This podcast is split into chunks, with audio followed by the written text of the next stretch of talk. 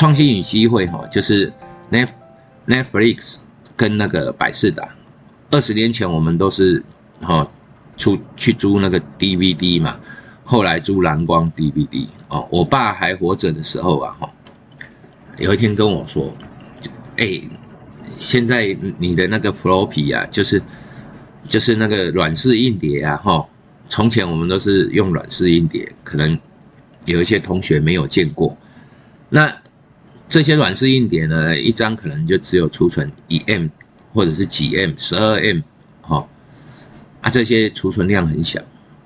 我爸跟我们说，哎，电视新闻说，哈，台湾可以做光碟，有一种叫光碟，用镭射去扫的，哈，里面呢，呃，只要几百片就可以把什么大英图书馆所有的藏书给它扫进去，容量，意思是容量很大。那一一片哦，可以放那个一一部电影，哇，我们感觉好新奇哦，这科技进步那么大，但是呢，突然之间，哎，做光碟的这些变成传统产业，大家都会做，啊，像这种就是此消彼长啊，开始走 Internet 的那个模模式啊，那像 Netflix 啊，哦，最近疫情又大涨。啊，因为大家躲在家里面，就看这个东西。百事达有没有人愿意再去租 DVD？现在你要去找 DVD 哈，都不容易找得到。所以 Netflix 跟百事达，当它哈 Netflix 大涨的时候啊，百事达就是开始在做头。也就是说，创新与机会它是对称的，有一个下去就会有一个上来，当然有一个上来就会有一个下去，所以整个二三。族群啊，就是我们的电子产业，你看哦，那些老的，哦老产业二三开头的这些股票啊，其实现在还能够领导主流的不多啊。这些公司呢，要么都是很大哦，譬如说华硕啊，那种宏基啊，这些大族大集团，人保、广达都是在二三里面，那很少像台积电这种哦又。技术一直保持领先的，但那些集团性的大公司也很强啊，但是呢，它就没有办法，股价就没有办法一飞冲天。那你可以把这些当做纯电子股的传统产业，它是一个属于呃纯股的概念。所以这种东西哈，就是说每一个世代的创新跟机会。同样的，会有另外一边，他失去了创新跟机会，所以我们要去思考的是创新跟机会，去找哪一个才是下一个世代的标股。好，这个是这一个超级绩效里面所在乎的东西。那像类群循环动态发展，哦，啊，这个东西讲的是什么？我举一个。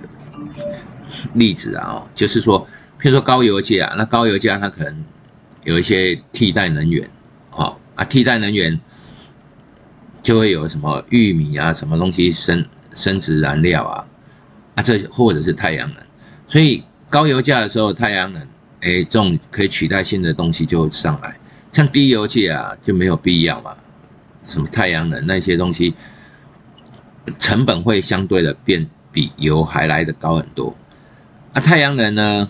接下来就是有电池嘛，因为做做太阳能晶片的这些公司呢，可能哦活不下去啊，活不下去。像低油价的时候活不下去，那可能哦，当它高油价的时候卖得好的时候啊，哦，它可能会有一些呃转投资或者干什么，它也会做电池嘛。所以这些东西其实。能源产品它可能都是一个族群的东西，它本身是一个环环相扣的一个结构，所以每一种产业它可能都有环环相扣的结构。那你仔细去分析，比如说高油价的时候，哎，连电池都会涨，哦，这种东西概念一定要有。那领导股打喷嚏呀，哦，就是类股感冒的时候，而美国打喷嚏，全世界感冒，啊，领导股打喷嚏，比如说台积电重创。营收不如预期，好，啊，你看下面有多少靠台积电吃吃饭的？比如台积电重创，表示说他为什么可能华为哦不能再接华为单子？那接下来呢？他他一感冒呢，接下来所有台湾的华为概念股哈，那些什么神盾啊，那些东西都挂了，所以领导股打喷嚏，类股族群就会感冒。那接下来他有说哦，新科技变旧科技哈。人人都会做的就是旧科技的，就是光碟啊、低锐嘛，哈，电脑。那古时候哈，应该说，呃，二十几年前，那台电脑啊，什么 Apple Two 啊，哈，麦金塔电脑，那这些东西哈，利润毛利都很高。你买一些光碟啊、光碟机啊，那硬碟，还有那个呃什么一条。一 M 两 M 的那种 DRAM 哦，这种记忆体啊，都是算 M 的哦，不是 G 的哦，是一 M 或两 M 的那种。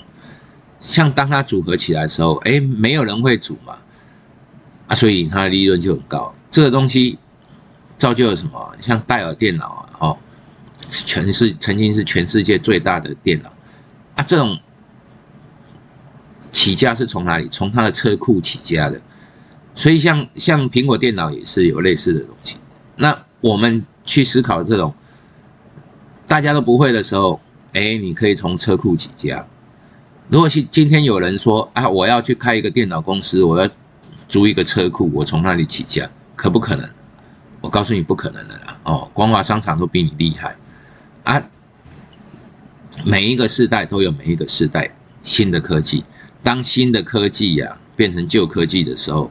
它的模式就改变了，像现在光碟啊、DRAM 电脑这些东西哈，就是所谓的旧科技的。那里面一些元件啊，譬如说高阶制程啊这种东西才是新的科技。那新的科技还有一个新科技有一些就是进入障碍，譬如说台积电它资本密集嘛，吼，不只是劳动密集，而资本密集的进入障碍，不只是技术，啊，盖一个晶圆厂可能就是。几百亿啊，不是人人盖得起的。